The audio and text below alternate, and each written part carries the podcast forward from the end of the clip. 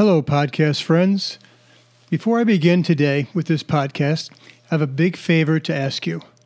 I'm starting to create a new online course for parents, parents just like you who are interested and concerned about raising daughters today in the best way that you can.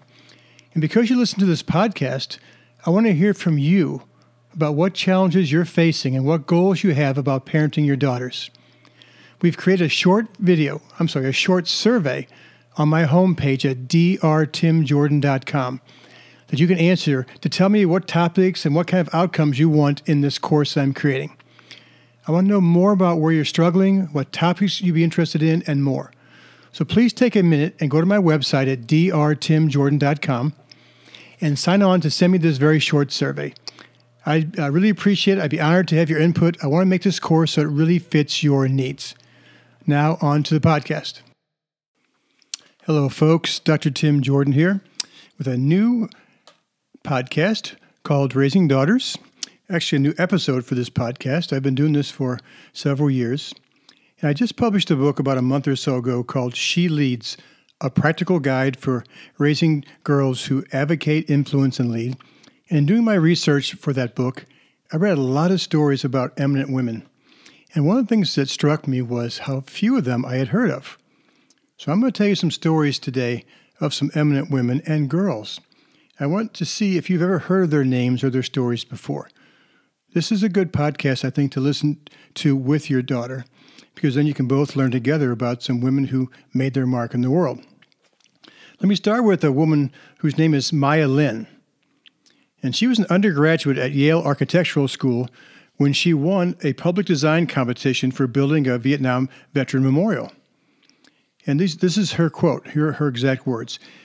It was an anonymous competition. You were just a number, and I was number 1026. And I wonder to this day, had my name and age been out there, would it have made a difference? My ethnicity, my gender, my age? She was only about 19 years old when she did it. She also said, I was raised in a household where all that mattered was what you thought and what your ideas were, and you fought for those ideas. The memorial was built exactly as I had envisioned it, but it was a fight, but I never, never, ever gave up. I wonder if you or your daughter has ever heard about Maya Lin. You may have heard something vaguely about the Vietnam uh, memorial. Maybe you've been there, but maybe you didn't know the story behind who did it. And that's my point today.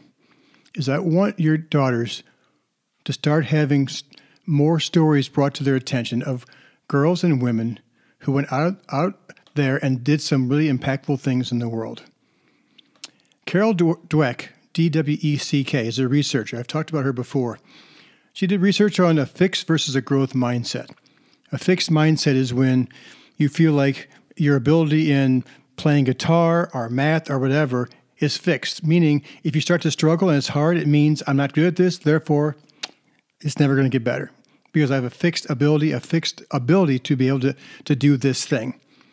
A growth mindset is when you feel like if things get tough, if you if you start to struggle in something like tennis or math or whatever, that you have a sense of if I just work harder, smarter, maybe get some more resources or help, I know I can do better.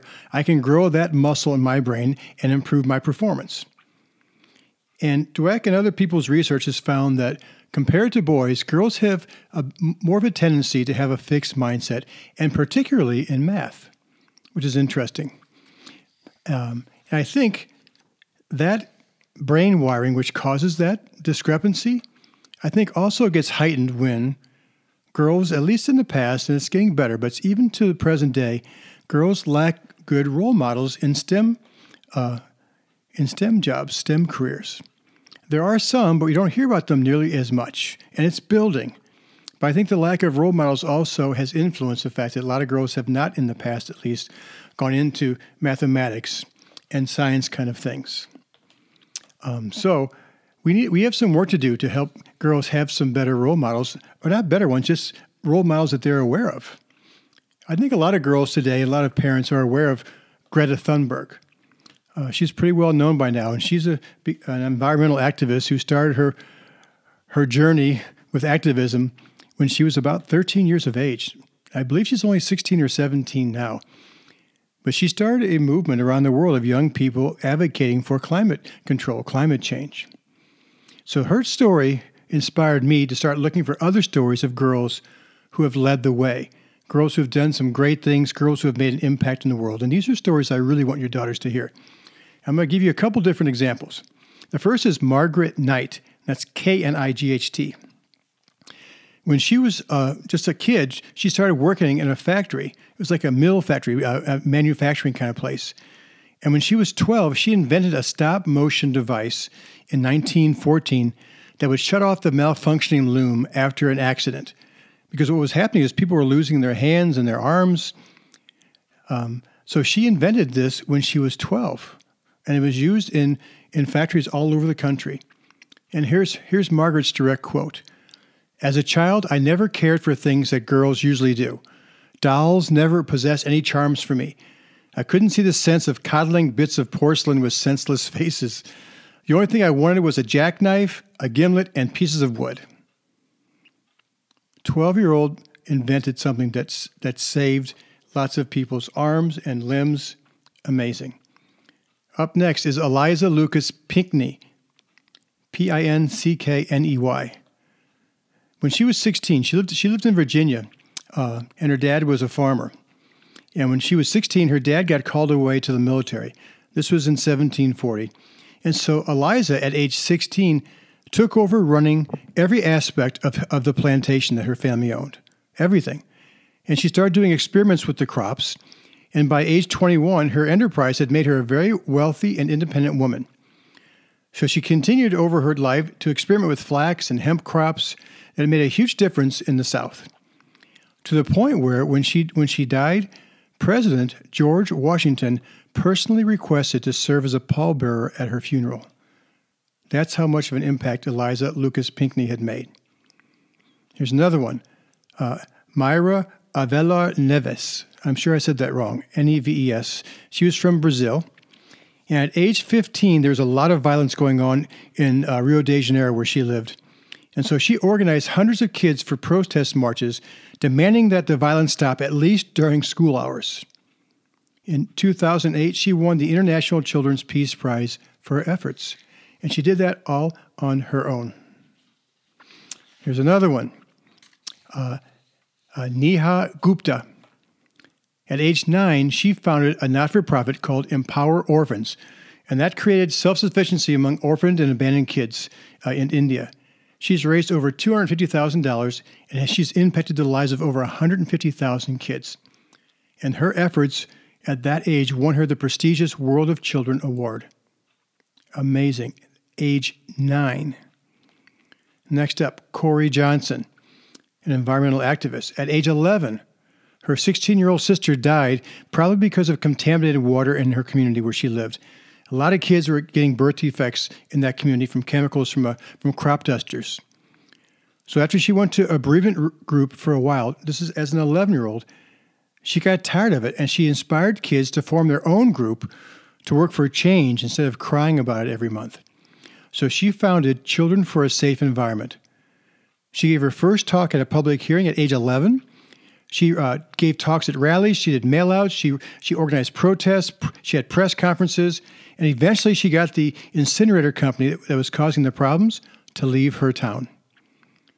After that, kids all over the country called for help in starting environmental groups like she had. And because of her efforts in her town, she lost a lot of friends. She was harassed, especially friends who had parents who were working for the polluting companies.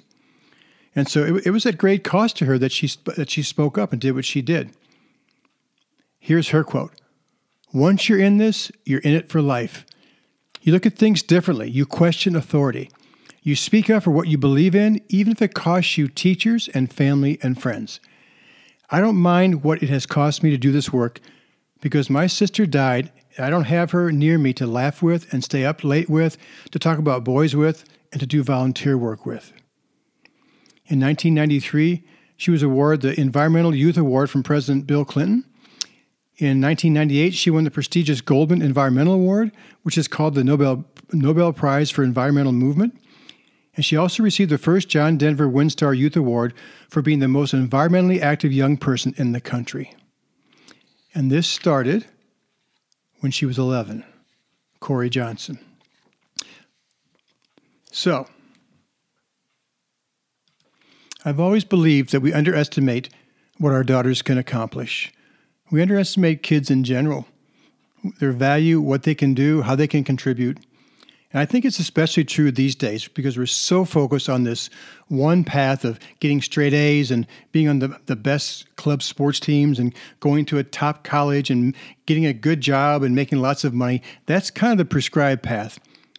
And I think it's, it's kind of distracted us from thinking about what can girls do now. Some of our heroes that I talked about earlier were 9, 11, 12 when they started their work. I would encourage your daughters to read stories of girls and women who pushed through stereotypes and gender biases and they made their mark on the world. Let me read you uh, the names of several books that I think would be good for your daughters to read. One is called Girls Who Rock the World. Another is Women of Courage. A third one is Little Dreamers Visionary Women Around the World. A fourth one is Rad Women Worldwide, and RAD is capital letters R A D. Rad Women Worldwide. And then the last one is called Firsts Women Who Are Changing the World. I think for girls to become leaders, there's a couple things that are really important. One of them is that we see them for who they are and acknowledge them for the many ways they're being brave and leading right now, at whatever age they are. You don't have to be Greta Thunberg, Thunberg. You don't have to be the student council president. You don't have to be a senator. You don't have to be an adult to make a difference. There's so many ways that, that girls are leading and making a difference in even small ways that we don't acknowledge enough. In order for, for girls to become leaders, they need to see themselves as leaders. And one way for them to do that is for us to see them and acknowledge them for those places we see them in leadership. I also think for girls to become leaders, they need more uh, role models who are more like them, that they can connect with and see themselves in that kind of role.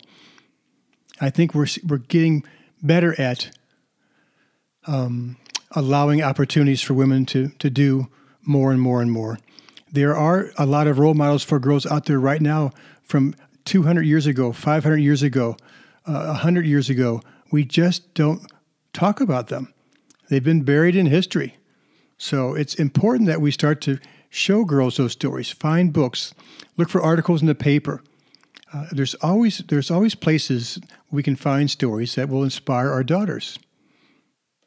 We need to help them find inspiration from girls and women who have walked before them, who have broken some of those glass ceilings or have created their own ceilings and their own paths. I think that's a really important and crucial way that we can inspire our daughters to take up leadership roles in whatever ways that they want. So provide those models and read them stories and find stories uh, that will help inspire them to do so.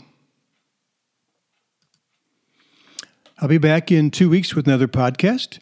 You can look for my new book, She Leads, a practical guide for raising uh, girls who advocate, influence, and lead. You can find it in, in, bookstores. You can find it on Amazon. You can find it on Kindle. You can find it on our website at drtimjordan.com. If you like these these podcasts, please pass them on to your friends. And this, and especially this one, I think would be a good one for, for you and, and your friends to listen to with their daughters and then go and find some of those stories. I guess today we got to find them online because of the, the, virus, but you can find stories, you can find books uh, to provide your daughter with people who can inspire them and mentor them and lead them, even through the pages of a book. I'll see you back here in two weeks. Thanks for joining me.